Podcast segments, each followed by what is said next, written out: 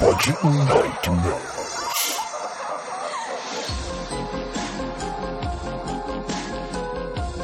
Episode 37 Cannibal Campout.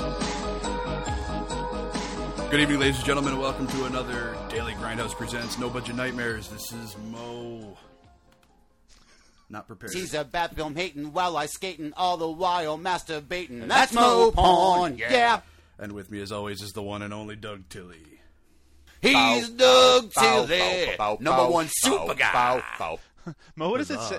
What does it say about me that sometimes I find myself uh, humming my own theme song in my everyday life? It's, it says about you what everybody already knows is that you are a narcissist. I'm like Lex Luger. I am the narcissist. Yeah, y- yeah, you're you're the worst uh, persona of Lex Luger ever. the narcissist. I'm sure that reference everyone will understand it right away. No Yeah, problem. yeah, yeah. I'm sure our entire listener base. Yes, all of you who are listening right now, Mo, we're back on No Budget Nightmares, We are. and you know uh, we got some feedback on the last episode that at the beginning of the episode. Oh, Come on, we have to talk about that. It seemed like you weren't that in Yeah. Uh, to recording, and then I had to tell the person, "Well, that's actually every episode." yeah, thanks, asshole. you know what? I, you know what I'm really into? That. Thank you. What's that? Uh, Diet Pepsi? No, that is uh, the champagne of beers, you scumbag. It's Oh, baboom! it's I'm fucking drinking, Mil- uh, it's fucking Miller time right now. I'm drinking pure, clean Ontario water. Mm. And Hmm. that that's what you- great. Is that what your boyfriend drinks? Yes, it is.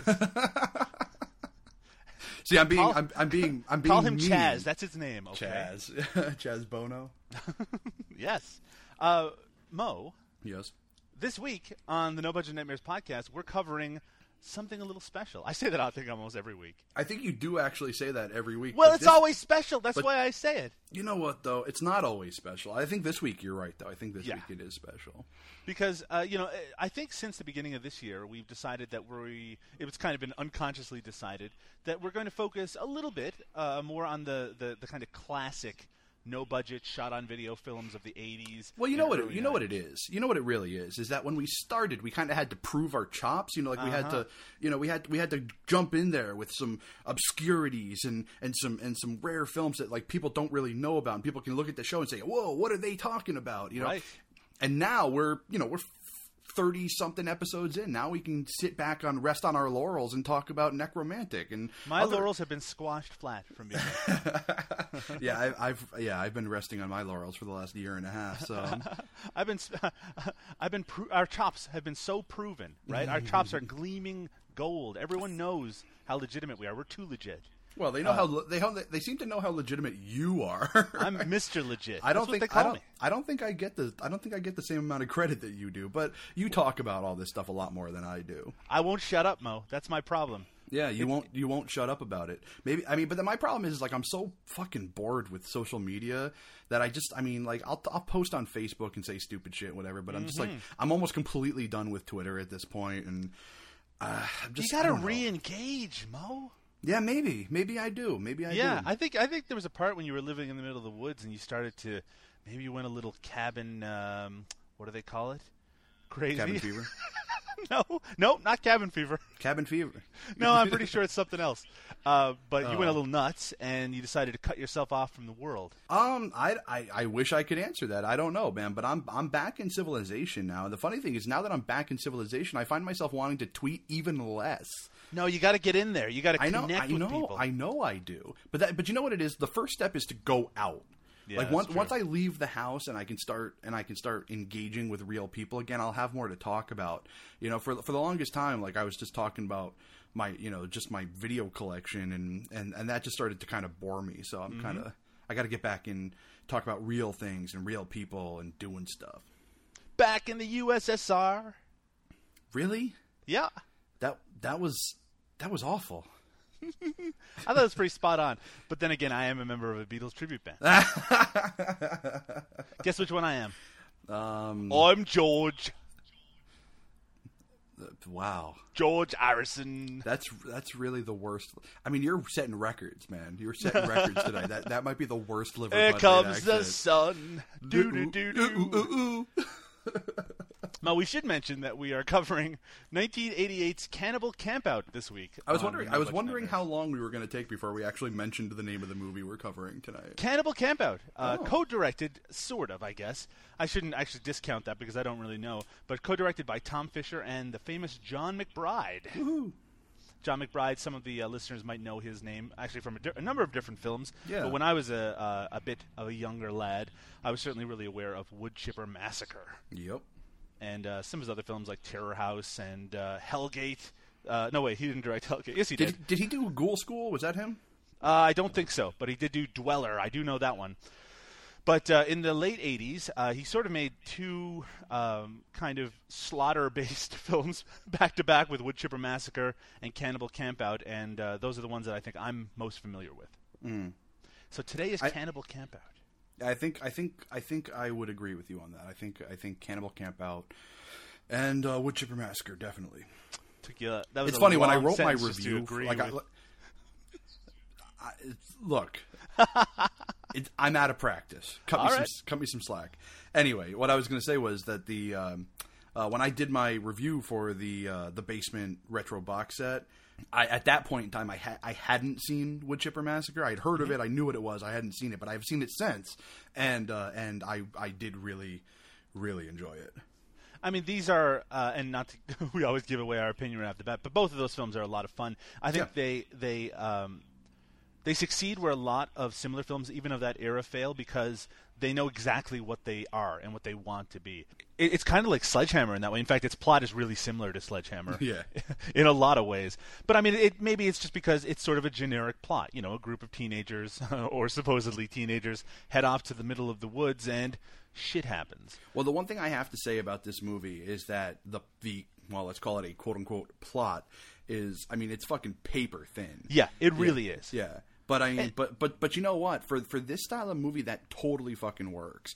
You know, they don't need you don't need to have some intricate storyline. The one my my biggest problem with this movie, more more so than anything else, has less to do with the with the plot or the story or any of that.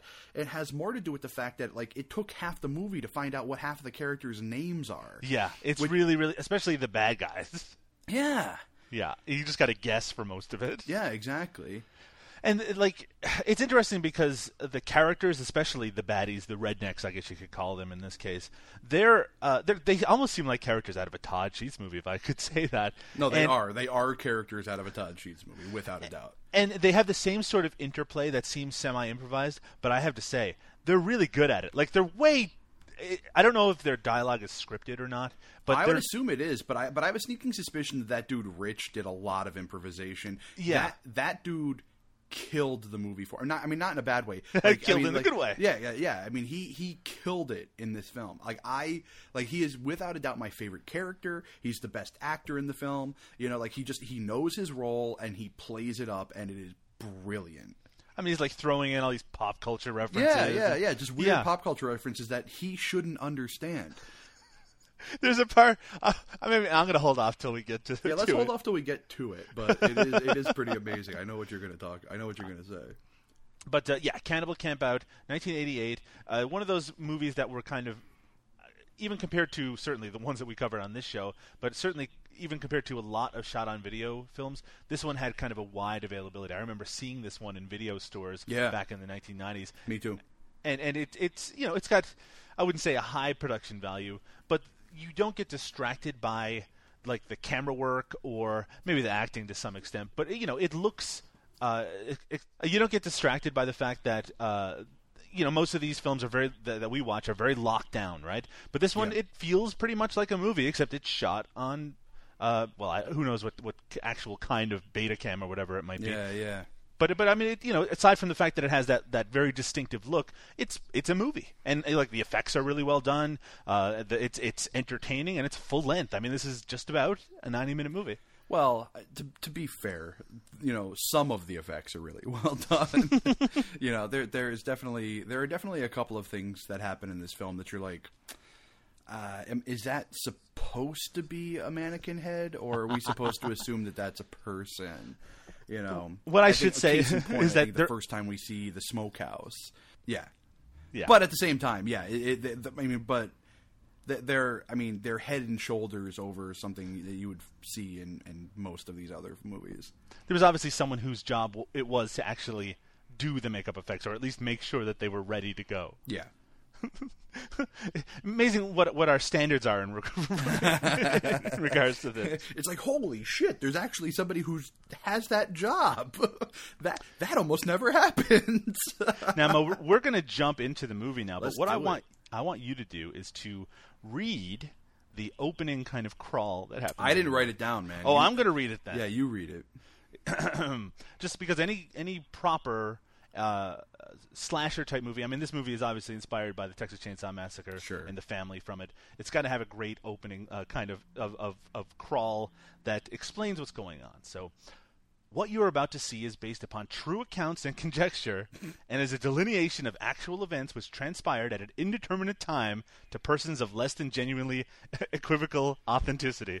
So it may or may not have happened to liars. In in other yeah, in other words, this story is fake.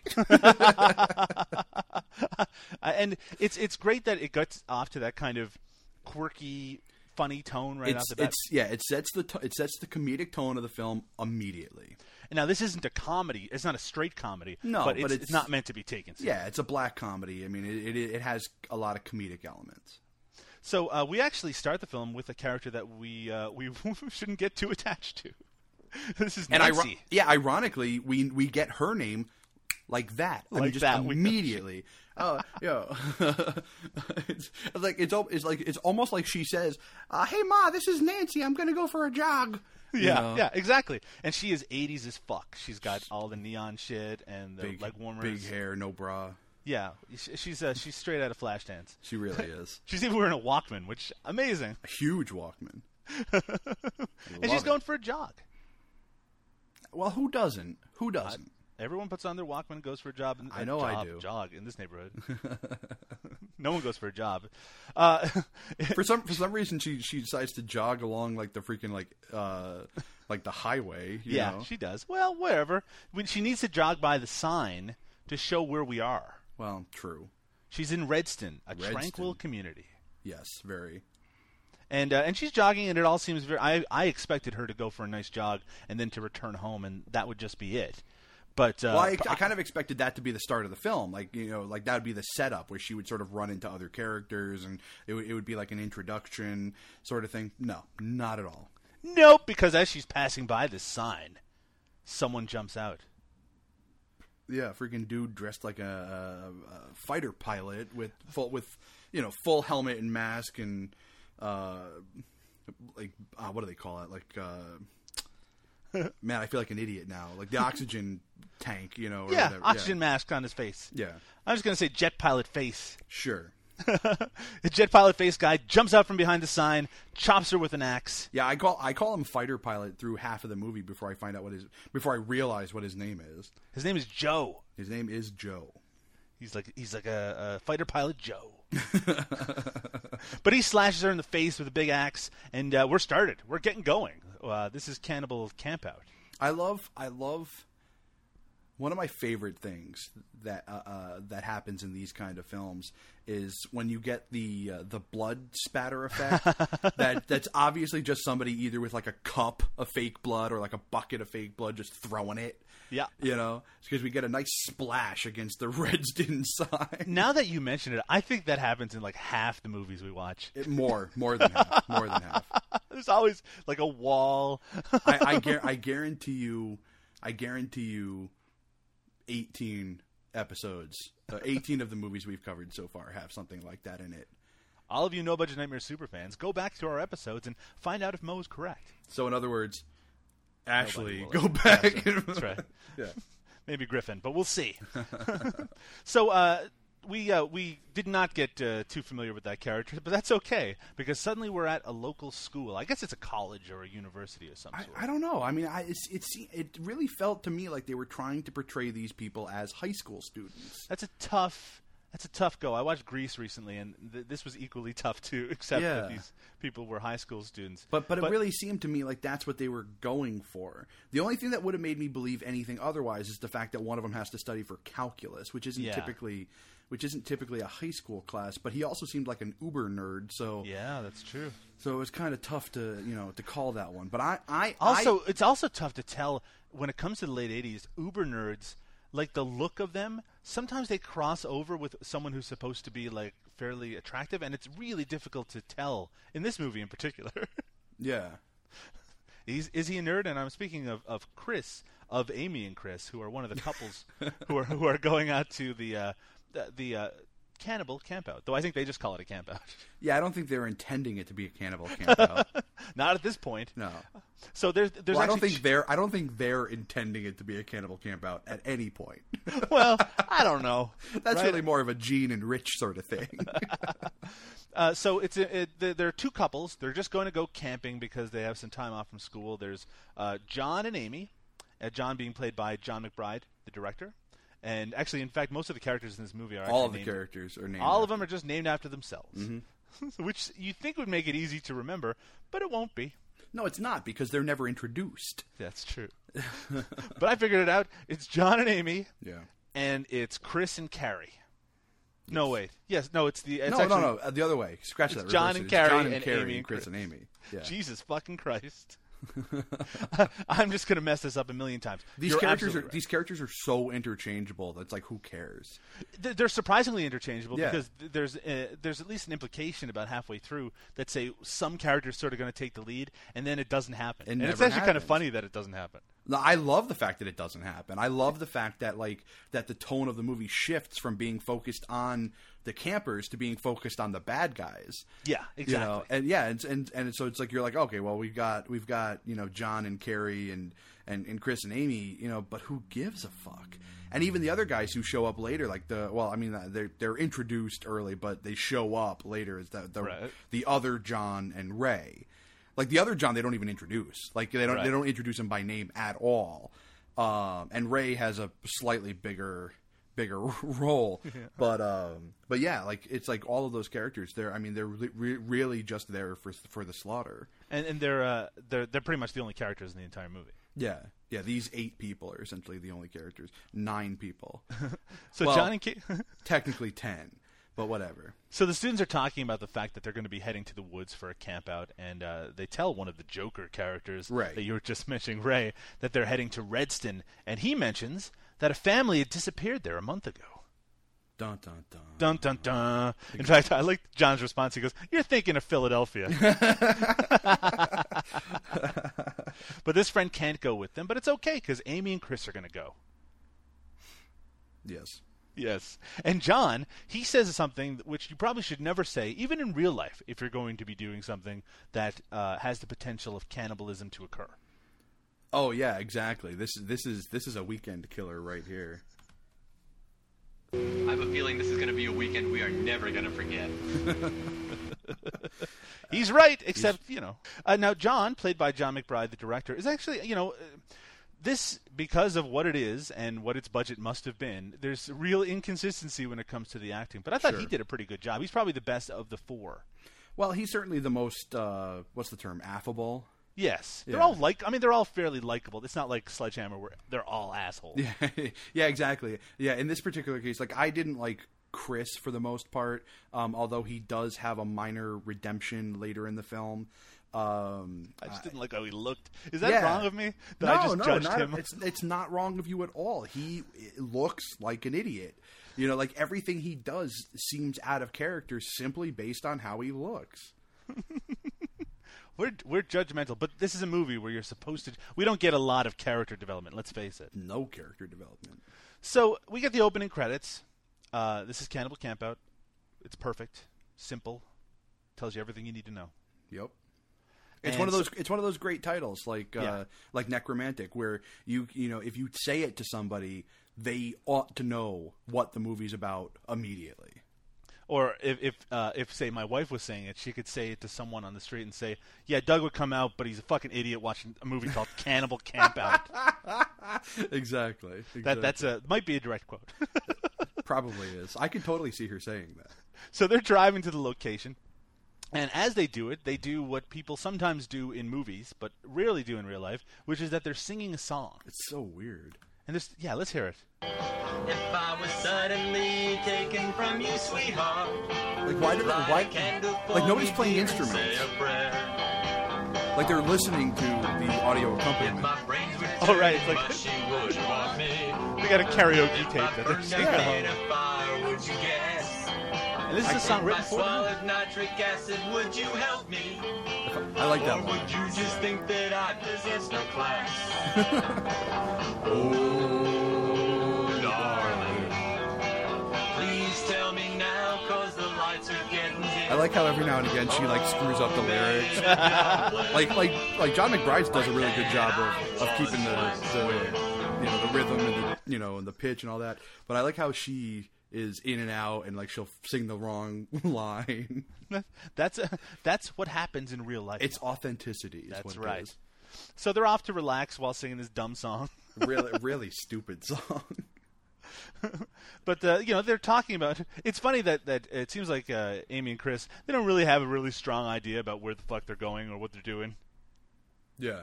Yeah, because in fact, when he hears, when I think I think it's uh, Chris hears that they're going to Redston, he actually mentions something about it. Well, yeah, doesn't he said he says something as well. He says, "Oh, well, you know, there's been talk about Redston and people are, you know, it might be dangerous. Maybe we maybe we shouldn't go." And then and they talk about it for a second. They talk about like, "Oh, maybe we shouldn't go. Maybe we should just go back to the school." No, they keep going. They keep going. In fact, then they seal their fate, especially uh, uh, Chris does, because he tells a joke about a dead baby. Jesus Christ, man. Wha- what? No, Chris.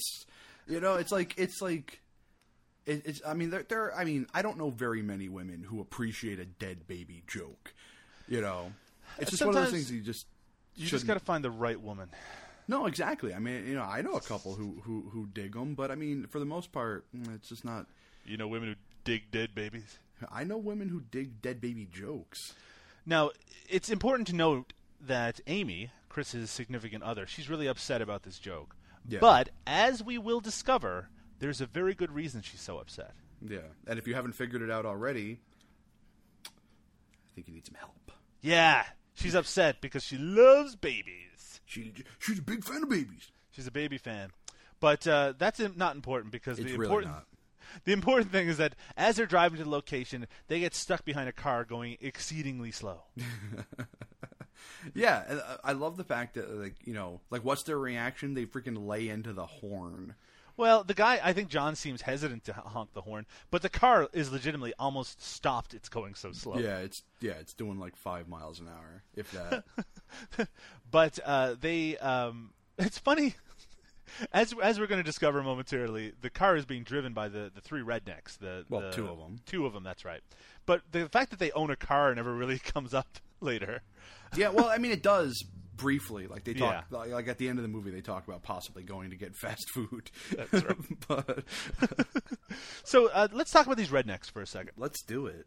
now uh, the one of the characters mentions uh, uh, quite apropos that uh, that they kind of look like guys from deliverance They, yeah, sure. but they're but they're not they don't talk like your traditional no, no, no, redneck. no, no. They're, they're yeah, they don't know. They, they talk like they're from Jersey. They don't. Yeah, talk, they- yeah. They don't talk like they don't talk like they're from like Tennessee. That's not. You know, they, there's no southern accents, no slang. You know, no come all back, y'all. You know, It- they it- wear overalls yeah. Well, painters overalls. yeah that's right That that I love Jean's magic painter's overalls. You know, like have you did- like I mean I'm assuming you noticed that like Yeah. every time he kills somebody, he gets splattered and covered in gore and blood, Yeah. and then the next time you see him, perfect. even though he hasn't gone anywhere He hasn't gone anywhere. He hasn't. They don't show him. they- Like, there's no idea of like how he washes. They don't know. I mean, does he just have a ton of the same outfit? Uh, who knows? But he is. Uh, and actually, uh, Richard too, to a lesser extent. But Richard's not wearing bright white painter's overalls. You know, Right. So it's not as noticeable. it's not as noticeable. So yeah, so there's Gene, and Gene is sort of a taller, more assertive one. With and some Rich, serious eyebrows. Just yeah, he's got some serious. serious eyebrows, and Rich is more weaselly and fast talking. yeah, And we'll we'll get to we'll we'll see how, some of this fast talking There's a- momentarily. there's a lot. Yeah, we get we get a there's a lot of rich clips in this. a lot. So they honk the horn at this car that won't won't move out of the way and is going really slowly, and the car stops, and course. Gene and Rich get out, and they come to the window. And they start arguing with them. Or well, I, no, I'm sorry. It starts off fairly fairly calm. It's uh, and I'll play for a it. moment. Yeah. What's the problem? Apparently you are. Is there something you want? Yeah, lay off your fucking horn, asshole. So, so there so there we get so, so there we I've get never heard a redneck that sounded like that. so so there we get an example of of John. Um, and then that deeper uh, baritone is Gene, and of course the end quote there being Rich. What's the problem? Apparently, you are. Apparently you are. so uh, these redneck guys, because of their lifestyle, they don't really get intimidated by anything. In fact, they are the immediate aggressors, and we get two kind of back-to-back lines from Rich showing how charming he can be. Oh, oh, I, I, oh, man, I don't want to hit the button because I love these lines so much. And then once, once I- Charming and explicit. and then and then and then once the line's done, then we then it's gone. you can just play it a little later on once things slow down. Here we go. hey, baby, you suck my cock and I'll lick your pussy. Very good. It's a good opening line. That's a that's a that's a, yeah. I got to remember that for the next time. I'm I in- sometimes introduce people. yeah. I'll be just like, like yeah. that. When I when I get to the club, I'll be like, hey baby, Jesus. All right, and, then- and then of course it's immediately followed up by this. Hey, that wasn't nice. I don't think I like you anymore. As a matter of fact, you're a tight ass bitch. How'd you like me to staple your tits to the roof? That's my favorite line in the entire film, right there. that is my That, favorite. sa- that might say something about you, Mo. It, it might. It might. It might. But that is my favorite line of the entire movie. Why don't I staple your tits to the roof? It says a lot. I mean, at the very least, it says a lot about Rich. Yes, Rich is not a nice guy. No, he And isn't. a lot of the, a lot of his threats and uh, when he speaks to himself, it's it's o- often very sexual. Yeah, it's usually involving some form of genitalia. Well, uh, because of this uh, sort of confrontation, uh, they uh, they I guess the rednecks felt like escalating things because one of them pulls a knife. Gene. Gene, the dancing machine. pulls a Gene, Gene the knife. dancing machine pulls a knife. uh, and uh, they because things are getting scary and these are just college students theoretically, they just kind of drive off and get away from him. Yeah. And they don't actually seem that, considering that someone was willing to pull a knife and threaten them, they don't seem that bothered by it. They don't. There's not even an indication that they want to say go to a police station or anything. No, they they don't. I mean, I think they actually even talk about possibly going to the cops or something. And no, they're just like, "Fuck it, we're gonna go." You know, uh, we're we're a half a mile away from uh, uh, from our campsite. Let's Right. just go. What's the chances that those people will Yeah. wander by? What, what's the chances of those guys in a car who are dir- now officially directly behind us? That's right. of course, the funny thing is, is that is that when when Rich brings up the idea of following them, Gene says no. Yeah. he, he goes no. There'll be more. It's like what? I guess they changed their mind. Yeah, well, I mean, obviously they run into him, you know, but I mean, but I mean, that, like, what an idiotic statement! It's like, what, what do you mean there'll be more? Just follow them; they're right there. So the group does get to their campsite. I don't know where they were driving, if they were looking for a Who specific knows? place, because it seems like it's just random. It that really they stop. is just completely random And they go walking off into the middle of the woods, and they find a nice spot to camp. with a grill. And uh, yeah, yeah, they actually brought a grill with them. and we also, it actually then cuts to, I guess, the smokehouse or the the. We see that the the jet mask uh, guy, uh, Joe, he's like cooking flesh on like a huge grill. yeah, There's a really weird moment here. I think I think it actually might be Rich shows up and he goes, "Hey Santa," and they show like a Santa cutout. yeah, yeah, yeah. Very very random, but I like that sort of randomness. No, it's it's. I thought it, I thought it was perfect. I thought that it really added to the humor of the film, uh, you know, and it, and it made it a little bit more goofy. Like I mean, the movie was already goofy, but I like the fact that they followed up such a tense moment with something so random and goofy. And I mean, the fact is, like you said, the cannibals find them almost immediately. It- Yeah. It's not even a question of them looking for them. No. They just seem to be wandering through the woods, and oh, there they are, just, just Mm-hmm. around the corner. Exactly. Uh, and in fact, they, they now that they know where these kids are, they need to have a little discussion about what they're going to do with them. Well, well. Look who we have here. At last. Well, I just want to pause that for a second. I love I love the pause and then at last. At last, Gene is not quite the actor that Rich is. Hey, it's our friends. The ones with the bad manners. Who'd ever think we'd meet up with them again so soon. Jesus. So yeah, Now, Rich follows this up with a very bizarre rendition of It's a Small World After All, except not actually It's a Small World After All. It's it's mostly just a recognition that it's a small world. it's really just insane ramblings of a I madman. love it. I love the- the insane rambling. Yeah. It's it's a small world, isn't it? Isn't it? It's a, it's a small world. It's it's a small world. Shut up! I love when somebody tells when the other guy tells him to shut up. It's a small, small, small, small, small, small, small, small. It goes on like that. Small, small little So world. that pause at the end there was when he ran out of fingers and then, and then continued counting on his cock. so he's like, I can get one more small, and of course it's, it, it creates the great small dick joke. Now, Joe and Jean seem mostly interested in these uh, victims for the possibility of eating them. Sure. But Rich uh, has uh, he is he's a thinker, so he also uh, wants to have sex with them. Yeah, I don't know why. I don't know. Understand why? J- I mean, I guess I do understand because there's like a backstory to this whole thing, and we'll get to that in a second. But I just, I just get a huge kick out of the fact that like, why wouldn't they want to like procreate and and you know keep the the you know keep their people moving? You know, there's I only, think there's a suggestion that their mother told them not to do that. I think there is too, but it's whatever. So, There's there is a bit of Mother's Day in this too, even though there's no actual mother character. yeah. Look at those girls. There were two of them down there. Imagine what fun you could have with two girls. You could, you could fuck them and, and, and- and then you could fuck them and, and you could fuck them again. Well, I mean, the dude has very solid logic. Yeah, At the very well, least.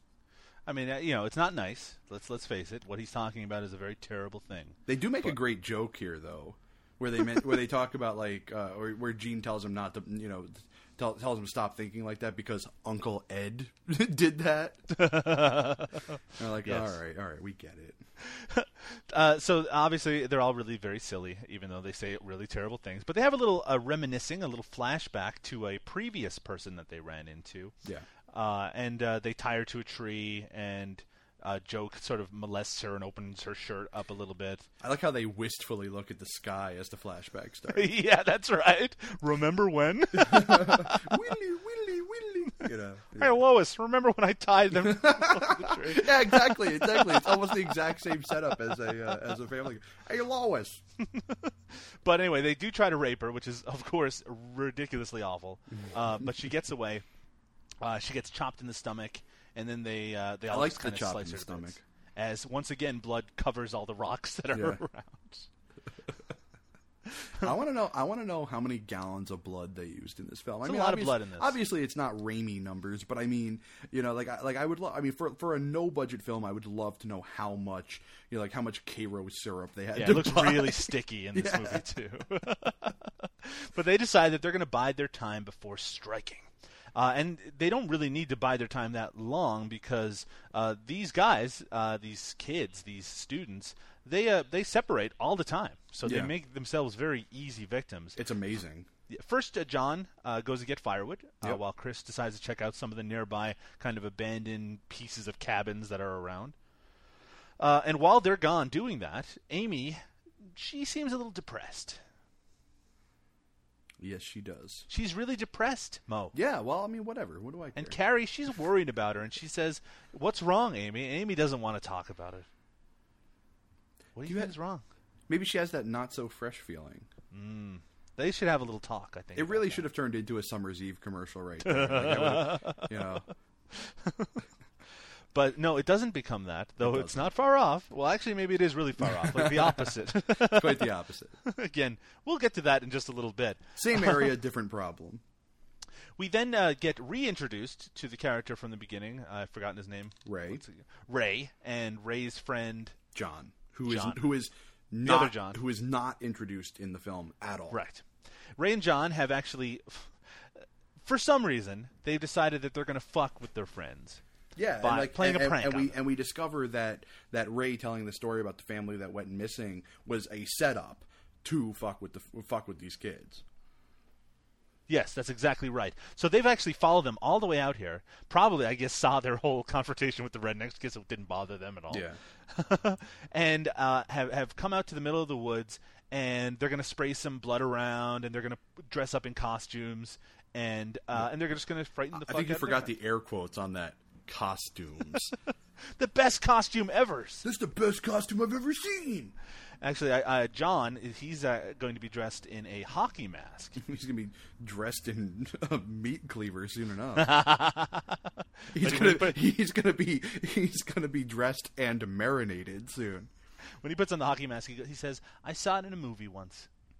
I see it's it's little shit like that that makes me love these movies. Yeah, it's I a, mean, and, and hate them, of course. Like they're they're, they're so st- stupid, but fucking amazing at the same time. I saw it in a movie once. It's like anytime Todd Sheets makes references to his own movies, I fucking love it.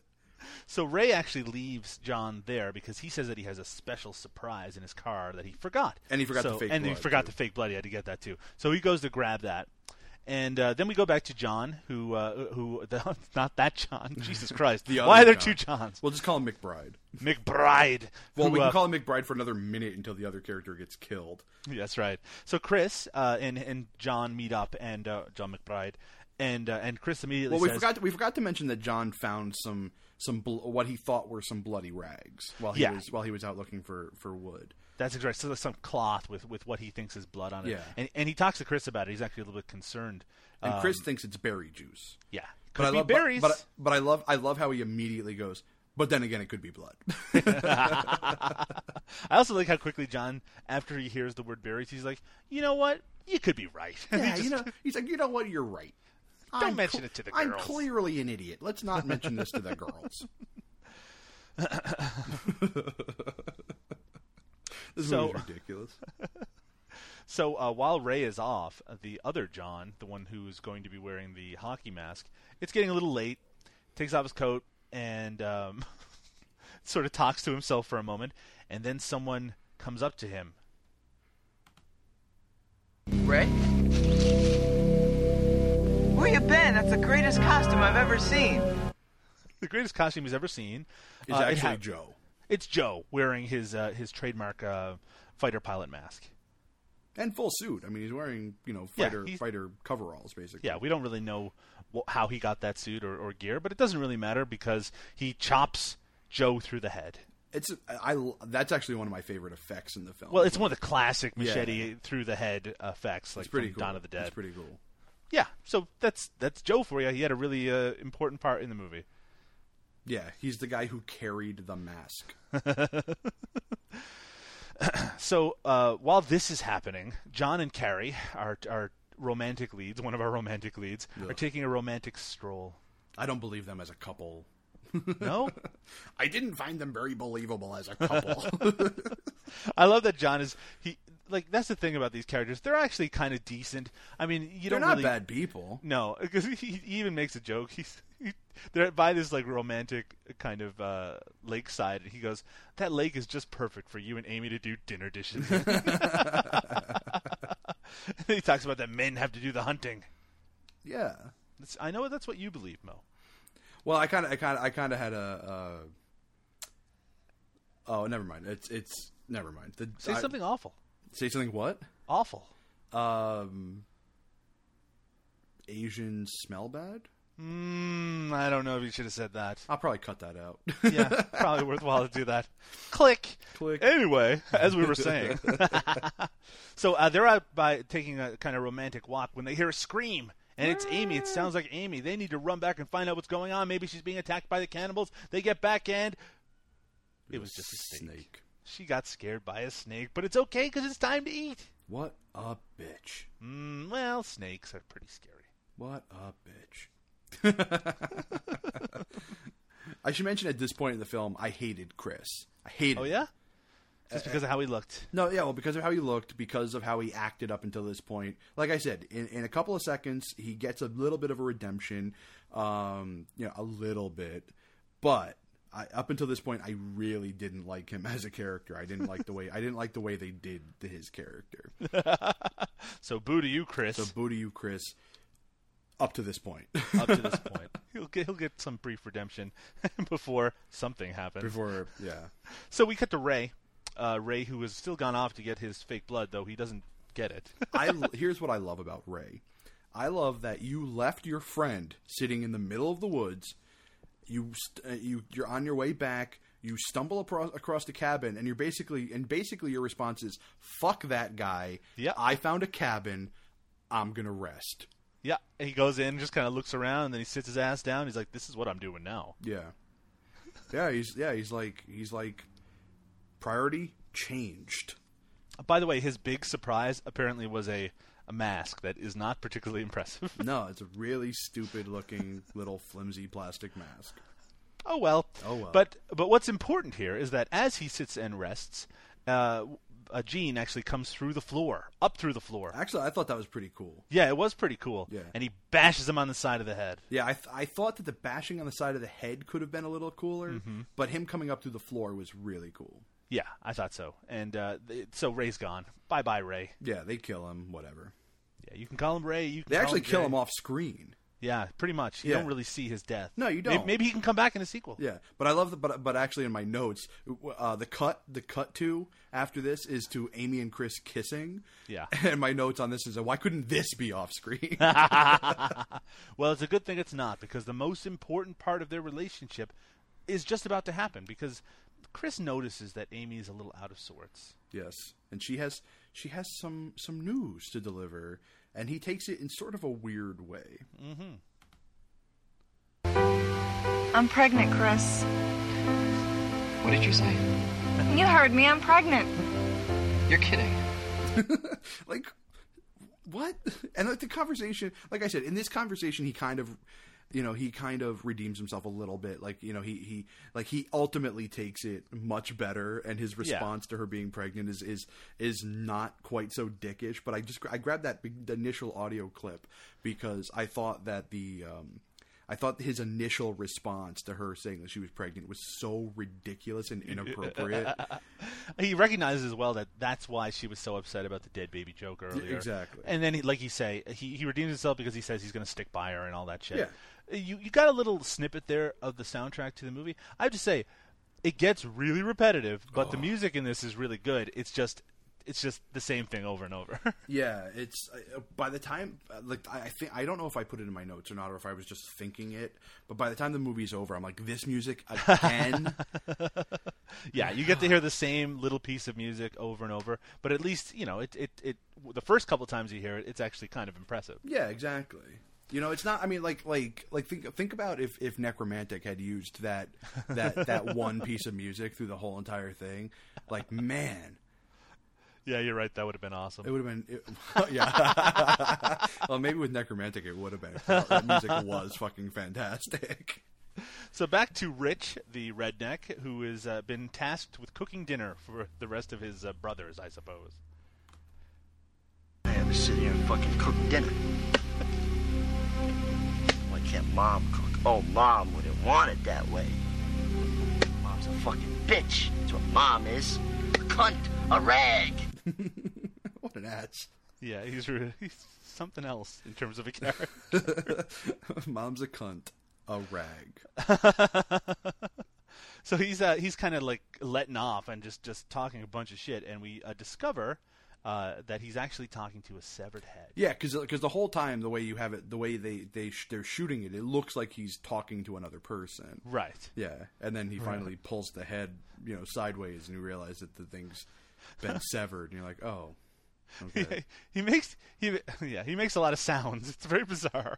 oh, actually, I think I have the the noise that he. Yeah, I got to hear this. Because he, cause he kind of laments about not being able to have any of the girls. I, I might have a little bit of that in here too, but he makes this noise and it's fucking amazing.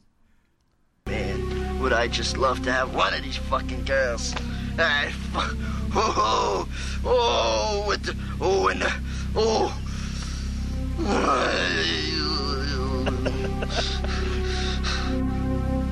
That's brilliant. Rich, it- Rich has some problems. My favorite part of this entire scene is how it ends. He has like a severed arm, and it's got a watch on it, and he looks at it, and he goes, "Oh shit, it's getting late." oh, Rich, you Oh. kooky character. I love it.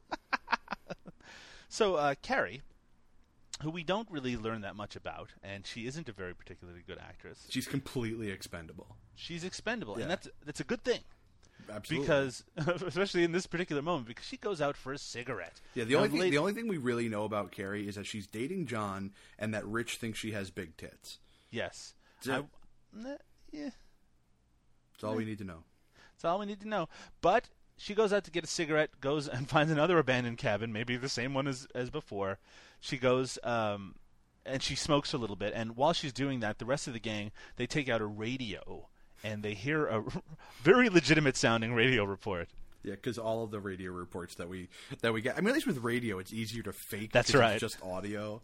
Uh, Man, Remember, I did the voiceover for a radio uh, Eyewitnesses say in they uh, saw Rock three Paper men running from the scene of the crime just minutes before police arrived. The descriptions match those given by people who witnessed the other two break-ins. Police are looking for two men of medium build, one of which walks with a limp, and one was described as a towering figure in overalls wearing a strange mask and breathing very heavily. Once again, the only thing stolen from the store were several machetes and an axe. When asked about the incident, old Charlie, the owner of the store, was quoted as saying, What do you expect? It was probably kids belonging to some stupid cult or something. oh, Charlie. I Yeah, love so. that old Charlie. So what, what, That's right. I- you could just imagine him too. Going, what do you expect? They're probably just some kids in some cult or something. That does sound like something old Charlie would say. Me and old Charlie go way back. So the suggestion, by the way, I don't think they really needed to set up the fact, like, how did they get their machetes and axe? yeah, I, I love the fact that of, of all the ridiculous things that they decide to, to tell you the backstory of, that like them getting how they got axes and machetes is what they tell you. Who cares? the origin story of their machetes, right? so Carrie, Carrie, back to Carrie, who's uh, smoking a cigarette. She uh, she backs up against under a window, I think, and she looks up and sees uh, Gene with Gene. a severed head. Yeah, where'd you get the severed head from? Maybe it's supposed to be one of the people who have died so far. M- Yeah, maybe maybe it's supposed to be Ray, I guess. of course, So, uh, it's- whatever. Yeah, she turns around and almost runs right into Joe, uh, and Joe uh, chases her under the cabin with an axe. Yeah, it's pretty cool. I, I actually really kind of enjoy the chase scene up until the point where she gets out from underneath the house and realizes Yeah. that nobody's chasing her anymore, and she stops. Yeah, and and which was particularly dumb because uh, then she gets killed. Yeah. yeah. In fact, uh, she gets chopped to bits, uh, and I think Gene gets covered in blood. This is one of the times. One he of the gets- many times he gets covered in blood. He also gets probably his best line. Oh well, he does have his best line. This is this is probably the best like kill quip of the movie. Soup's on. Soup's on. Yeah, Gene's not that great. Not Well, that here, great. but of- here's here's the thing that kind of that kind of amazes me is that she's sort of like screaming and yelling the entire time while she's being chased. Right. And it's like, does nobody hear her? They're listening to the fucking radio. Oh come Mo. on, man. You're right. Amy screamed uh, earlier, and they heard her from a mile of fucking way. Yeah, exactly. And she's just gone around the corner to smoke a cigarette. yeah, right? she She's not supposed like- she supposedly has just gone around the corner to smoke a cigarette. Right. You know. So uh, the rest of the group, because Carrie has been gone for so long, they do decide to go look for her, and Yeah. Mm. they do what any reasonable group of people would do in this situation, which is that they split up. They split up. But John Uh, John says something brilliant here. He, s- Right. he says, "Everybody meet back here if you get lost." no problem. It's like if you're lost, how are you going to know how to get back here? yeah, that's a, that's an excellent point, Mo. It's a, that's that's that's probably my best observation of the movie. Th- I, that, I mean, it's possible it's intentionally stupid in this movie. It's it is at maybe least maybe possible. there's a lot of intentional stupidity in this movie, and but but even at that, I mean, it's still uh, whatever. It's funny, uh, and I just got a huge kick out of that. So, uh, Chris, uh, um, actually, uh, I think it's John who goes to the cabin, Mhm. right? And he, uh, he, there's a point where he trips and, and runs into some more blood that's splattered all over the plants, and uh, he I, he recognizes something about this. That sure as hell isn't berries. that sure as hell isn't berries. That's right. Sure as hell isn't berries. It's blood. Yeah. Uh, and he's. I think he's suddenly convinced that something is uh, truly going on. Uh, Gene, by the way, has already captured Amy and is holding a knife to her throat. Yeah. And uh, we think that maybe John was going to get captured as well, but he My actually- notes say a miraculously clean painter's overall snatches Amy with a knife. oh, and John's running in this scene where he finally where they where they finally take off, like him and Chris.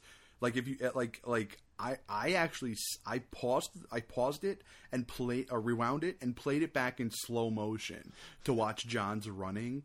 It I- is amazing. So they're running back to the campsite. Yeah. They decide to because uh, John actually gets scared by Chris for a moment. Yeah. And and goes back to the campsite. I have it down. I've written as run back like dildo. And then we, and then we get this line. When we find the girls, we gotta get the hell out of here. Okay, we will. All right. All right. Sure. But they're not going to get out of there. No, they're spoiler not. alert. Yeah, spoiler Because- alert. Because they they run immediately into the the three rednecks. Yeah. and uh, and these uh, these rednecks they torture them in a very bizarre way. Rich is is really odd. I mean, I know we've been saying this for the whole movie, but I think this is a great example of how odd. This and might be the best example. Yeah, this might be the best example of how odd Rich is. It's also pro- it's it's maybe the second best example of him making references he shouldn't understand. Yeah, right. All right, so he says this. Matter of fact, I got a little I got a little chore for you. You Ready for this one? Repeat after me. Repeat after me. I said Gumby. Gumby. Say Gumby. Huh. Hey, hey. The bitch gets it. Say Gumby. Say it. Gumby.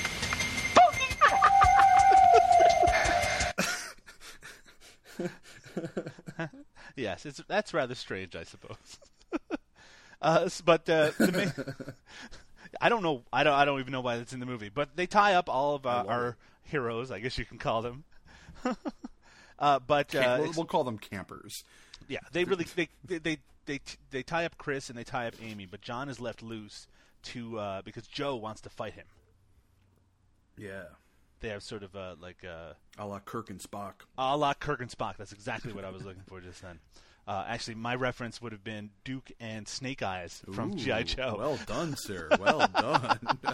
Which I- was just a I- total rip off of that Kirk. Yeah, I and was gonna Spock. say I definitely, I definitely went for. Uh, yeah, I could, I could have said you know Jim Carrey, Matthew Broderick. Dun, dun, dun, dun, dun, dun, dun, dun, dun, dun. so, so in this entirely unfair fight, uh, John is thrown is picked up by his neck, and and uh, we learn, I guess, that Joe has super strength because he picks him up off the ground, and uh, then he throws him to the ground. Yep. Yeah, But, uh, it's it's it's pretty pretty wild. Yeah, Joe's pretty fucking strong. But John, this is action John Mm-hmm. because John has his arms tied behind his back, but he jumps under his own hands to get outside of the restraints. Then he picks up a sledgehammer, and they have a little axe versus sledgehammer fight. I like the axe versus sledgehammer fight. I, too. I I think I think it's it's it's really well done. I wish there had been more fights like this in the movie. It, it's strange because it sets up at this point. Okay, he's a director, right? Yeah. he's John, so he's going to be the guy who's sort of he's the guy to keep your eye on. Well, you think yeah, you think they're setting it up for him to be the action hero. yeah, or the uh, hero of some sort, th- at for the him very to be the fucking Stallone of the film, basically. and he gets the upper hand. He gets For the a upper hand on second. Joe for just a second, and then he, then one of the other rednecks, I think it Fucking might be- Gene smacks him Yeah. in the back of the head with an axe handle. yeah, smacks him in the back of the head with the axe handle, and he's it, you know he's knocked unconscious. Yeah. Now that's interesting. What happens next is so crazy. 'Cause you're really- like, it really yeah, he's is. knocked unconscious, so later he's going to get back. and he's gonna Exactly, exactly. help Yeah, you, everyone. you you think they have? They, I mean, they set it up perfectly to make you think that he is going to g- like get his revenge, that these rednecks are going to get their comeuppance. You know? Yeah. Nope. They immediately stab him in the gut and start pulling out his guts they go like eeny, meeny, miny, mo, and just stab him. in and the just stomach. stab him. I remember I was like, I was like, huh? We're like, shit, that And they- wasn't supposed to happen. They pull out his guts and they mostly just like kind of rub it on their own faces. Yeah, and it's then they pretty try gross. to rub it on Chris and Amy. and- Well, And no. I'm like- what's even better is that is that they, uh, I mean, they, they they rub it on Chris's face, but then they shove Amy's face into you know into his abdomen, basically. Well, they do that after they cut off Joe's arm, so he's done for. Yeah. Uh, sorry, uh, John's arm. John's arm. Yeah, they they cut his fucking arm off. His guts are pulled out. He's dead. He's dead. So he's gone. Yeah. And uh, by the way, but there is don't a, get well, don't get too attached to these other two characters. Yeah, don't get attached to anybody in this fucking thing. I mean, really, don't get attached to anybody. But you're right. Amy gets her face pushed into the guts, which is uh, horrible. Kind of, kind of awesome, but gross. Yeah. Yeah. But Rich has a great line love, when she I won't man, eat it. I fucking love Rich. Come on, why complain? There are children starving in China that would die for this. yeah. Sorry, that that's was, actually that, was, Gene, actually Gene. Yeah. yeah. I don't know One why of I Gene's thought that, great I don't know why I thought that was yeah. That's because so it's a maybe- good line. so maybe it's, yeah, exactly. It was a great line. So maybe we just assumed it was Rich. That, so that so that might be Gene's best line, So- or maybe his best delivery. yeah, probably. So uh, Joe and Gene decide to take uh, John's body to, back to the smokehouse. Yeah. and uh, they sort of just leave Rich to take care of the other two. No. And um, but of course, he- Rich wants to quote unquote party. Yeah, he wants to party. We know what that means. Uh huh. Now, Chris, uh, he mentions so intelligently that Amy is actually pregnant. Not smart. He go, he's uh, and then he does. He, he like starts screaming at him at, at Rich. He goes like, "Leave her alone, you blood sucking freak." and he keeps saying like over and over again the same thing. He goes, "You don't know how lucky you are that I'm tied up." Yeah. Now, now let's get something very clear. Chris, not an action hero. No. No, and his threats they don't carry a lot of weight. I mean, th- let's face it, he is he, you know, he's fighting for his life. He's fighting for his pregnant girlfriend. A lot of Uh, bark. yeah, he's a lot of bark, but uh, his ability to bite is going to be rapidly struck down. Rapidly diminished. so he keeps talking shit to Rich, who uh, you might think, oh, he's trying to bait him. He's maybe he'll he'll have some kind of way to get free, and then they'll kind I- of fight. I, I gotta laugh. I didn't think that for a second. no, No, I, not I- at this no, point. No, not at this point. After they killed John, I said, "Oh shit, they're just gonna fucking kill everybody." so uh, Rich just uh, like pushes the the blade of his machete into Chris's neck. I love it. And And then he takes starts off- making yeah, he starts making fun of his glasses. He's like, "Oh, jeez, you're fucking blind." That's insult to injury right there. and then just to finish him off, he slams an axe into his face. you axed for it. You axed for it. That's the line. That's the line. That's the line of the movie right there. Which I, I understand that I've said that about four times now. But no, no that, I, I, if if I thought that line was so good, I would have grabbed an audio clip of it. No, it's it's just funny. You axed for it. Give me a fucking break. so um how antagonistic. Um want want. Now, Let's not Amy do Mm-hmm. is the o- Amy is the only one left. She's pregnant. Okay, so I know what you just said, Mo. You said that you thought af- after uh, Joe, uh, after John got killed, that they're all done for. But I was still thinking at this point that they're going to turn it around a little bit. Amy, she's the final girl. She's pregnant. She's going to do something to get away, and uh, there's just no way they're going to kill her. Yeah. And th- by the way, Rich does pretty much the dumbest thing I've ever seen in a movie uh, right now. Mm-hmm. In his attempt to molest her uh, or rape her, he takes a knife and he puts it in her pocket and then undoes her restraints. he gives her a knife and then undoes her restraints. And she does what you might want to do in this situation since you just saw everyone killed. She takes the knife and stabs him with it. Yeah. It's, I don't know. Like, this is a strange setup to uh, what It just is. happened. It is a really yeah. Uh, Well, the movie takes a really weird sort of turn here, and the, Yeah. and the funny thing is, there's is it's it's not the last weird turn of the movie. You know, Yeah, there's still- there's still at least one more, but yeah, he- yeah, he she stabs him, she runs off, and she runs through the woods. and she And- finds she finds this weird like shelter. Yeah, it's a really bizarre, like wooden shelter in It's the middle. you know of what the it seems like. It seems like the sort of like fort that like a teen that a bunch of Yeah. teenagers would make, and they'd like go Right. party there, like because you see like names of bands like written on it and stuff, and And there's some pillows in there. Yeah, there's some weird pillows for. Well, I I don't want to say for some reason. I know exactly the reason why they're in there, but um, pillow humping. yeah, exactly to pump hump pillows. I mean, I wasn't being subtle. So some of them have like anime girls drawn on them. this actually This is is probably my wife. oh Mosan. How do I get one of those? This might be the most uh, effective suspense scene of the movie. Uh, as she's hiding in there and she sees like uh, foots, foots. Jesus Christ, foots. she sees feet kind of underneath the structure, walking along it, and then they just sort of disappear. Yeah. And you know that she's like, like I said, at this point, I still thought she was probably going to make it. I didn't think she was going to die. She's got a broken bottle. She's she's already gotten away once. Mm-hmm. Uh, but um, she uh, she just uh, she wanders backwards into the woods and she gets grabbed. Actually, Joe grabs her from uh, from beneath like a big pile of leaves. Yeah, yeah. He was hiding in a ditch or something. He was hiding in a ditch or something. It's, it's what Joe does. It's his, it's it's his it's his hobby. Now, I wasn't wondering. I don't know why. I just never wondered what was under Joe's mask. I didn't really care. Yeah, I just yeah, I, it assumed- didn't really matter to me. But it doesn't matter because right now they have like a little struggle, and she pulls off his mask. Yeah. he looks sort of like Toxic Avenger, or Yeah, face is I- all melty looking. I, I, I had made a I- you know it's funny I had I had actually made a reference uh, it, while I was watching the movie to what I thought he looked like, but for some reason I didn't write it down. But yeah, he's just completely deformed. Yeah, he's deformed. Johnny deformed. but that Joey doesn't deformed. Joey deformed. That's exactly right. but uh, she she runs off, but does not get far as Gene and Rich are. Rich, who uh, by the way, at that at the point he got stabbed, I thought, oh, I guess he's gonna die now. But he's not. He's pretty No, much he- okay. yeah, he's he's it's a small he's, knife. He's fine, and then and then proceeds uh, when she asks him about it, he proceeds to then quote Monty Python. Let's hear it. Yeah, Nobody gets away from us, bitch. You should know that by now. Yes! Myriad flesh wounds I've had less. and I love I love the fact that like that like I mean like like I, you could tell when he starts talking that he's gonna make a stupid reference. Yeah. I I I actually when he when he starts talking, I think I thought he was gonna make a Spanish Inquisition reference, you know. Um, but but then when he when he did the the Black Knight reference, it's like oh Jesus. and then then Rich goes. Thank goodness "Wa- that's our last clip of the film. That's right. He goes, "Want to find out if it's a boy or a girl? Yeah, they. they Let's I mean, take a peek."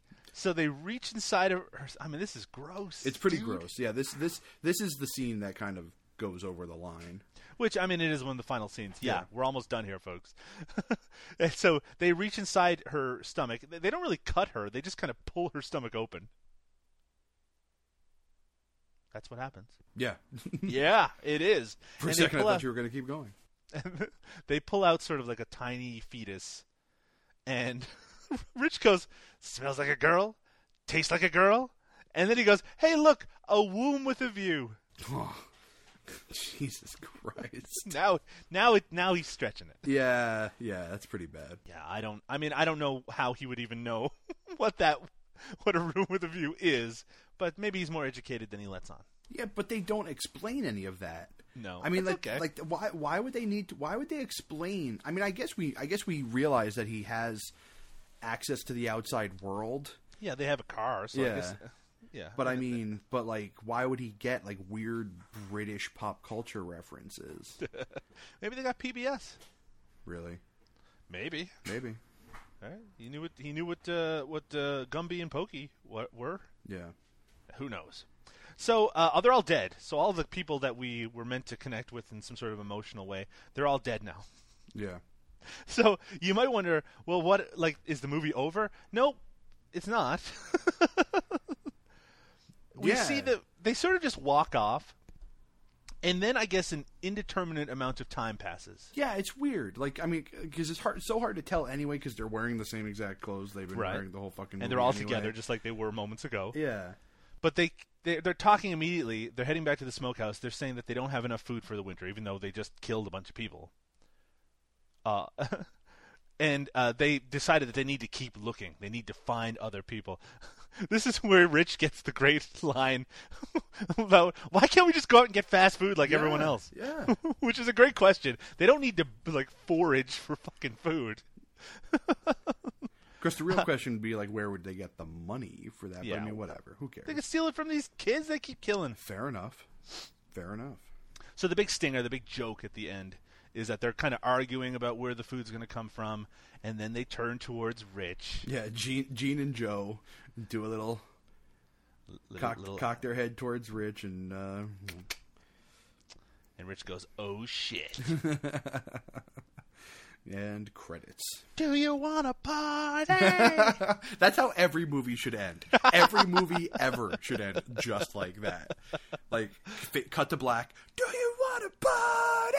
Every movie ever should end like that. Uh, it cuts right to the credits, of course, the closing credits. And I the want credits Schindler's they, List to end like that.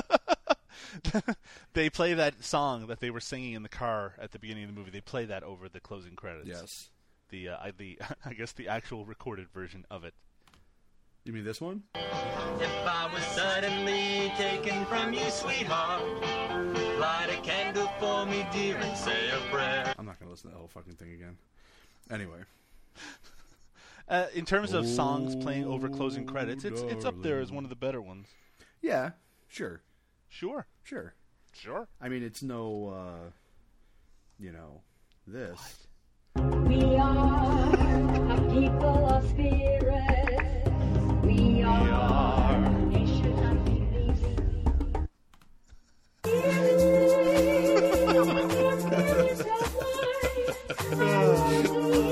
I could listen to this all day. Me too. It is. I only brought up closing credits music in the hope that this was. You know, it's- well, it's funny. Like half the movies we cover, like that doesn't, or more than half, doesn't that doesn't really fit into it. You know, like I, it's it's not something that I can really just bring up. You know, but I keep that on standby for every episode just in case. Uh, there's nothing particularly amusing in the closing credits. It does show uh, like little video pieces of all the main cast members, and then immediately list their names again in the actual written credits. Yeah. Uh, but that's that's it. That's the whole movie. Cannibal Campout. Yep, yep. From 1988. I mean, it's good. It's actually really entertaining because it keeps moving. Uh, once the kills start, they don't stop until the very end. Uh, everyone is disposable. I mean, it's not great art, but it's uh, it's entertaining in a way that I mean, let's face it. sp- Uh, certainly, movies of this time, the, the really low budget, and this definitely was that, uh, shot on video movies, they just generally aren't. Mm. I don't think it's quite as good as Sledgehammer because Sledgehammer has so much weirdness going on in it, but uh, but it's up there. Yeah. Strong opinions about Cannibal Campout, Mo? I, well, you know the funny thing is, I do. I, I really loved it. I love I love Cannibal Campout. I just was distracted for a second. you couldn't s- stop thinking about Suburban Sasquatch for a moment there. Yeah, no, it's Cannibal Campout, great movie, worth it. What was that? Cannibal Campout versus Suburban Sasquatch. I could see that. That would actually. I'd be like great. to see a fight between Joe and Sass, Now the tagline for Cannibal Campout is "Friends don't let friends eat friends," which, is, a great pretty line, brilliant. but it has no uh, application on the film. No, Itself. none whatsoever. but all the best taglines have no applic- have no uh yeah, what you just said.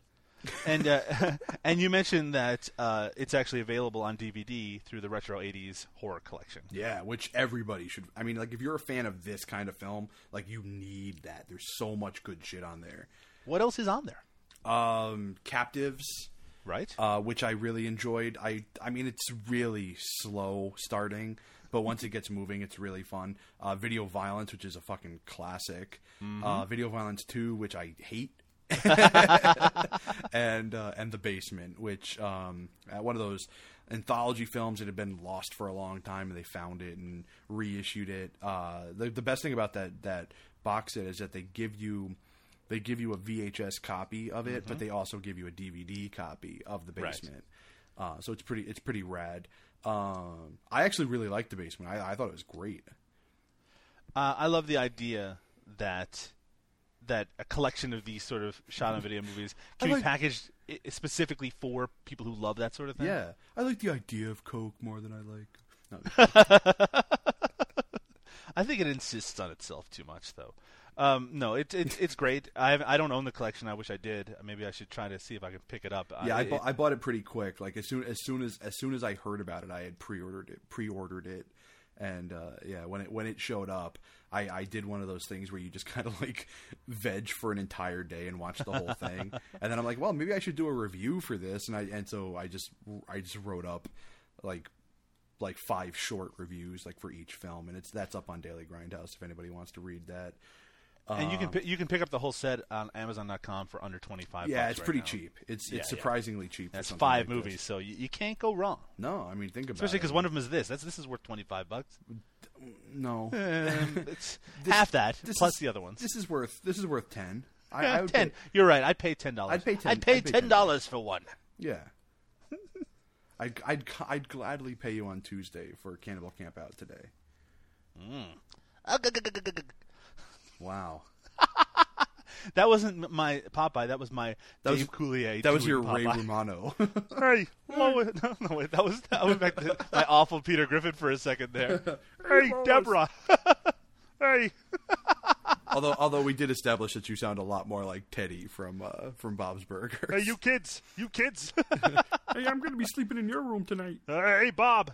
Um, that's that's impression hour here on No Budget Nightmares podcast. That's pretty much all we can possibly say about Cannibal Campout, but uh, there is something we need to talk about. Oh, At the end of the previous show, those who listened. I apologize for that one. Oh, it, uh, it's not your fault, Mo. We, we didn't really get a chance to talk about it because we weren't sure that it was. Well, it gonna was it come was a through. weird it was a weird thing because we didn't know if we were gonna get, if we were gonna have the song in time or not. Mm-hmm. Um, you know, I mean, let's let's well, let's just put it out there. Uh, you know, obviously at the end of last week's episode, uh, we played a song by the uh, the great Rue, Mm-hmm. uh, a- another Canadian gentleman. Oh, you Um, f- formerly a co-host of a podcast that you hosted with him. Yeah, yeah. I, I did a podcast with him um, called Friend of the show. Yeah, friend of the show. Uh, I did a podcast with him called "Something Weird This Way Comes," where we discussed something weird films, and um, you know, I, I forced him to watch a uh, a a nudist film. He forced me to watch a gay porn. It was pretty w- uneven. I was gonna say, sounds like a random Sunday afternoon. yeah. Um, yeah, Jill really needs to make you stop watching nudist films. No, she doesn't. um, anyway. Anyway. So? so as we were saying, yeah, he he did a song for the film last week, but we didn't know at the time of recording whether or not we were going to have it in time for when I actually did the editing. Uh, and, and it came and it came through like really like 11th hour, just like a- I mean, perfect timing really. Um, you know, for me to actually be able to fit it in there. So I ended up having to do like a really shitty uh recording like at my old house, like it, j- j- just an empty house. And I had no microphone, so the audio quality was really shit. But we can but we can say at this point, since since we have one for this week as well, that it seems like you know this is shaping up to be a a regular event on the show. So what Uh, Rue is going to do is he's going to watch the films that we're covering and write a song about it for each episode. Yeah, and we re- I I really I really really love what he's doing with like uh the sort of comedic folksy, you know, I mean, some people remember he wrote a song for us Yeah, he on our wrote- yeah, anniversary show, exactly. and it was incredible. It's really and great. the uh, the song. And for those who haven't heard it, stop this episode right now. Download the Necromantic episode that we did previously and listen to the end of it because the song he wrote for that was amazing. And the Yeah. song he wrote about Cannibal Campout. I'm not just blowing smoke here. He he No, it's- writes amazing. They're- Like you said, it's this weird comedic folk. Thing. I mean, it's not like winking at you at all. Yeah. It's just really well done, No, that's well but crafted that's, but song. that's the best part is that they're Yeah. is that they're really like witty and funny, um, but at the same time they're they're it's being approached in a completely serious manner. Yeah. and uh, and it just it just adds to the whole thing. I really love it. Yeah, and this Yeah. this week's like I think they just keep getting better. Like I really love the one he did for our thirtieth thirtieth episode, but I like the one that he did for Necromantic more, and I like the one that he did for Cannibal Campout even more. So. Uh, for those who, who want to check out a lot of those songs just by themselves, and I think you should watch them with the episodes; they pair so nicely. Uh, we do have links to the I think SoundCloud uh, collection. Yeah, of we those set up a songs, SoundCloud page for 'em. uh, through our Facebook, which you can uh, check out. In fact, let's talk about that right now. How would they get to our Facebook, Mo? I don't know. I don't know. Mo hates social I don't- networking. Don't fucking pay attention to that shit anymore. no, it's uh, facebook.com slash, uh, well, let's say groups Mm-hmm. slash no budget nightmares. Right. Or you can just do a search for No Budget Nightmares. You can find both our page and our group. We do do love people taking part in the group. People have been uh, talking a lot, not just about the episodes, the films that we cover, but uh, of movies that are upcoming of the No Budget vein. Uh, I put a lot of uh, my reviews and interviews on there. Uh, people talk about all sorts of things having to do with sort of the community around no budget filmmaking. It's really exciting, really Yes. fun. And, and of course, promoting their own material and, and you know, yeah. Uh, People love to promote stuff. Yeah, especially you. I'm a promoter. You're a narcissist. That's what they call me. I'm I I am Lex Luth- Luthor. I am Lex Luthor, the narcissist in my uh, power armor. The narcissist, Lex Luthor. That's a gimmick right there. now you can also find us, uh, me more than some, on Twitter, the old Twitter, where you can find me at Doug underscore Tilly. That's T I L L E Y, and you can occasionally find Mo, and you need to pull him back into the social networking sphere. Yeah, uh, shoot, at- me, shoot me some messages. I'll, yeah, I'll- send I'll- him some stuff. Send him some I'll- nude photos. I was gonna say I'll definitely respond if pe- if people if people write. I mean, because I still check it like every like twenty five Right. minutes. I just don't write anything. or DM him something like pr- special or unique, something a, s- a secret maybe. Yeah. You can find him at drunk on VHS. Do it. Send Mo some some letters of encouragement. Do it. Do it. Encourage him. Ahem. so you can find us, of course, in both those those locations. You can also find uh, the podcast posted over on DailyGrindhouse.com, which is where I do some of my writing. And of course, Mo, you have another podcast. I do. It's uh, it's sort of it's sort of uh, on hiatus at the moment, but I am trying to get back into the swing of things with it, and that is uh, Drunk on VHS, uh, which I will be actually recording a new episode. Uh, I don't know when this episode's going to go up, probably tomorrow. Right. Um, but uh, but the new episode I am going to be recording on Sunday uh, with the very lovely and talented uh, Jamie Jenkins. Sweet. And what are you covering on that episode? We are going to talk about Eddie Deason films. Oh. yeah, we, we are going to be covering The uh, D's. the D's. One of my f- one of my biggest man crushes ever. Mhm. Um, one of my favorite nerdy actors. Uh, we are going to be discussing specifically um, uh, Zapped, which he is barely in. And and then uh, for a more meteor role, we are going to be discussing Midnight Madness, which is Oh, which very also cool. which also ranks in the top five of one of my of my favorite movies of all time. Let's see if I can do an Eddie Deason impression. Hey, Mo. No, I can't do. No, Eddie you really Deason. can't. No, no one can. Only Eddie Deason can. Yeah, it's His voice is so distinctive; you cannot hear it without picturing his face. oh, without a doubt, yeah, and like like I- let's put it this way. Uh, I mean, like right now, like the wallpaper on my PS3 is uh is, is actually Rue McClanahan, but but but for a brief period, I did think about changing it to Eddie Deason. I So just, I just you're- think it's you're I, telling us you thought about doing something. a Yeah, well, I'm while just, ago. I'm just saying, I, like to me, the comedic value lied with Rue McClanahan, you know, because especially now that I'm in a house with a bunch of other people, like every time the PS3 turns on, the first thing everybody sees is Rue McClanahan, and I just fucking love that. that that is pretty beautiful. now that I think about it. Uh, and I also have another podcast that's the Above the Line podcast. You can find us on Facebook or at abovethe-line-podcast.com. And we just recently covered 1963's Blood Feast, even though we are not a genre podcast, but I was supposed to pick a movie that my co-host Ashley would hate, and I picked Blood Feast. Uh, yeah, I guess I'll have. To, I mean, obviously, I'll have to listen to find out what she thought about that. But I, I, I- I don't know. I just, I just find it. I, I find it odd that you would pick that. I, I wouldn't have picked that as one that she would hate. Now you have to understand that part of the kind of theory behind the show is that we're not picking films that have no value to them. Sure, so I was sure. picking something that I thought would be interesting to talk about, but I thought would. Uh, and it's tif- it's difficult because she's watched a lot of the movies we've watched on this show. She Yeah. did it just because she's a fan of the show. She watched Hip Hop Locos, so I'm not going to fucking uh, like really trip her up. But I thought picking something that ostensibly is slow moving and uh, campy in sort of a way that isn't directly humorous Yeah, that's not obvious. They're not like they're not phoning it in. So it was is semi misogynistic, maybe Very. more than semi, Not semi at all, very. And, and the violence is is unpleasant. oh, so I was gonna say if I, I was thinking that, I would have gone with the defilers.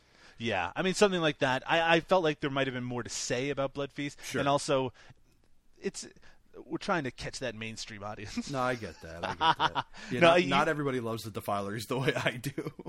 I mean, I got a fucking defilers tattoo. Hey, Deborah, uh, well, let's sit down and watch the Defilers. Wow, It's my Ray Romano. it's re- Hey. it's really bad. Hey, hey! Please Whoa, stop. whoa. Please hey, stop. Hey, hey, hey! What's this guy talking about? now, look, this is pretty good. Oh, it's so bad. De- Deborah. You sound like a fucking muppet. Like no, no, no. Ah, I'm losing it. Finally. Oh wait, we're done. Oh, we're not done. We're We not gotta done. We got announce to talk what we're gonna be about. covering. we- I was gonna say we got a whole bunch of other shit we need to talk about. What do we got to talk about? Well, we need to d- discuss uh, what movies we've watched. We need to discuss Oh. what movies we're gonna watch next. All right, first let's talk about what movie we're going to watch next. Do it.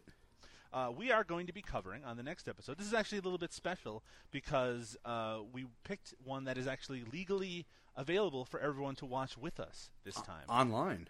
Yeah, we've covered a few classics lately, so we're moving uh, back to the present. Yeah. or almost. I think it's just from uh, like around 2010 or so, or 2011, and we're going to be covering Order of One Kung, Fu, Killing Spree. Killing Spree. Recently, the uh, ultra low budget distributor uh, Chemical Burn have put a number of their films on YouTube to watch. for Obviously, free. taking a uh, you know taking a, Page. uh, taking a page from Trauma. Yeah. always who you want to be emulating. Well, Uh, in this particular case, it was probably a good idea. There, I'm not because- complaining. Yeah, it's gonna. I mean, it's gonna get a lot more of their movies out there. Um, I think I think it's a great idea, especially that they put Order of One on there because that's a movie that everybody should watch.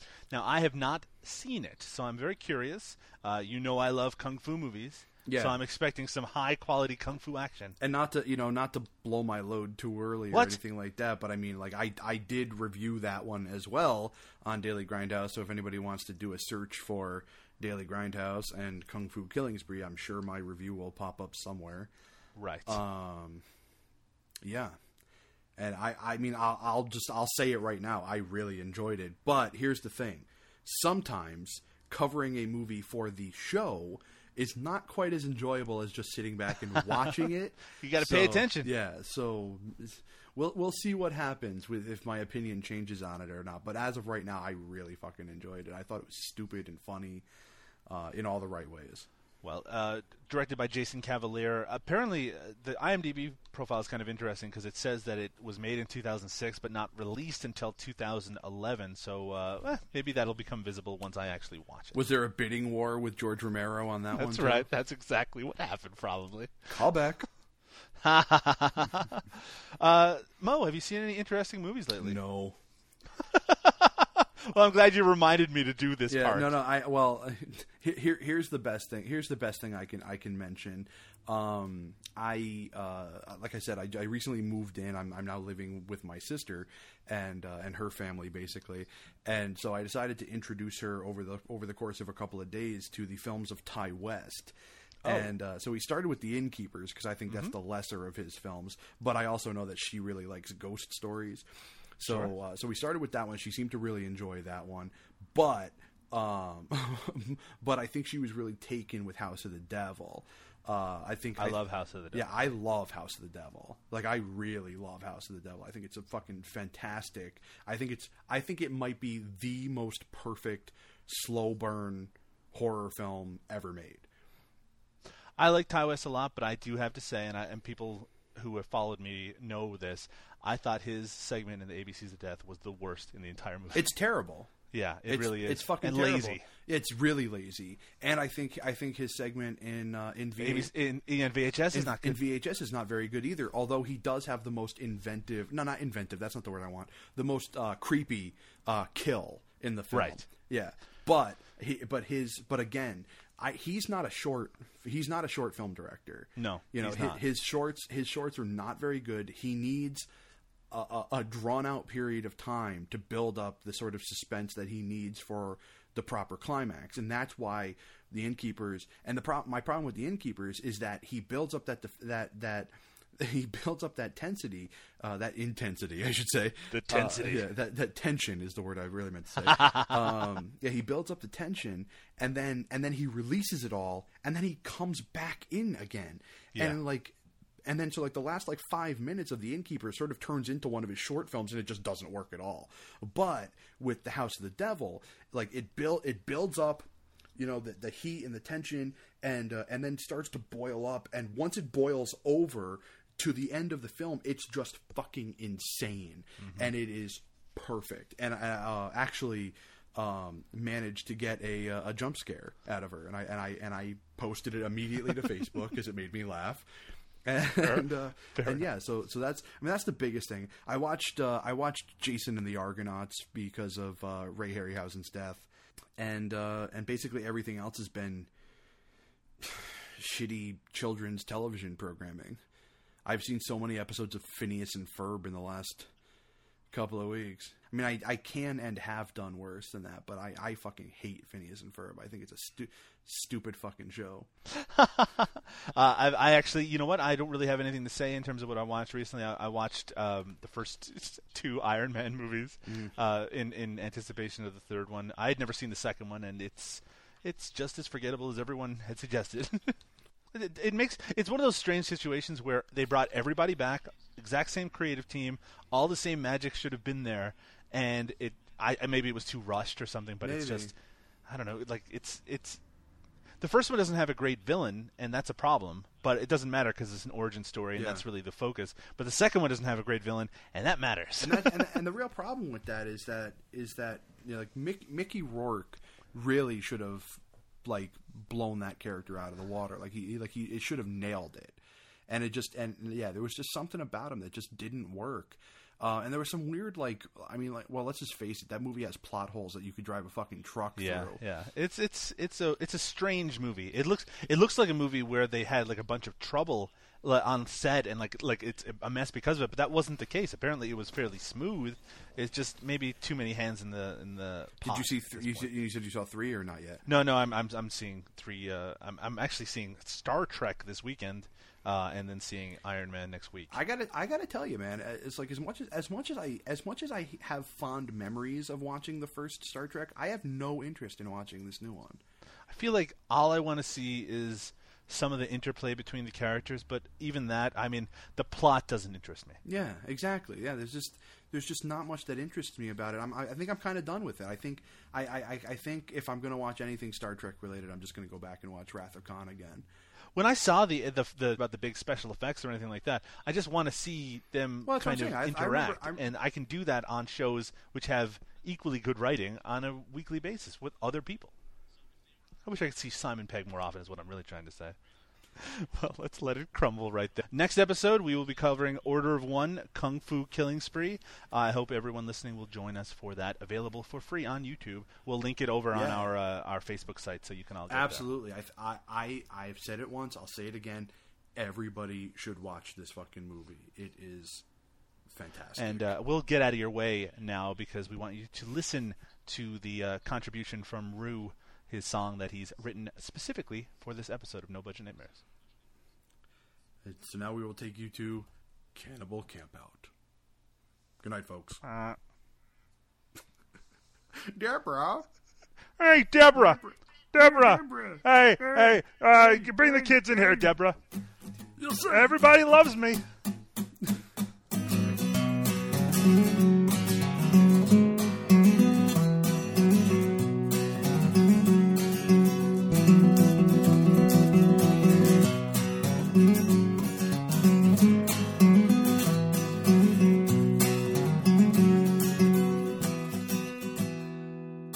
Gather my friends and out the door.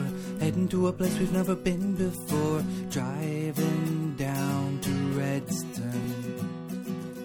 Singing a song and making out. Ignore those stories that we've heard about. Making sure we packed the beds in.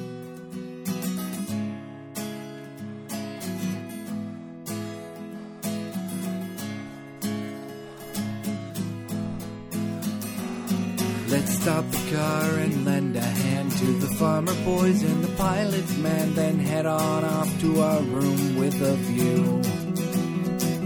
They seem stressed out and underfed. The pilot guy has a funny head. Hey, it's the friendly thing to do.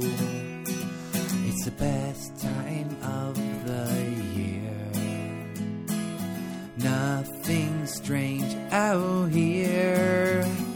It's a cannibal camp out with the funny people on the road we met. It's a cannibal camp out. I have a feeling it's a trip that we'll never forget. I hope this day will never end. What an interesting way to start a weekend. Just me and my brand new small, small, small, small, small, small world. What a small, small world. It's true. But did you ever hear about three guys?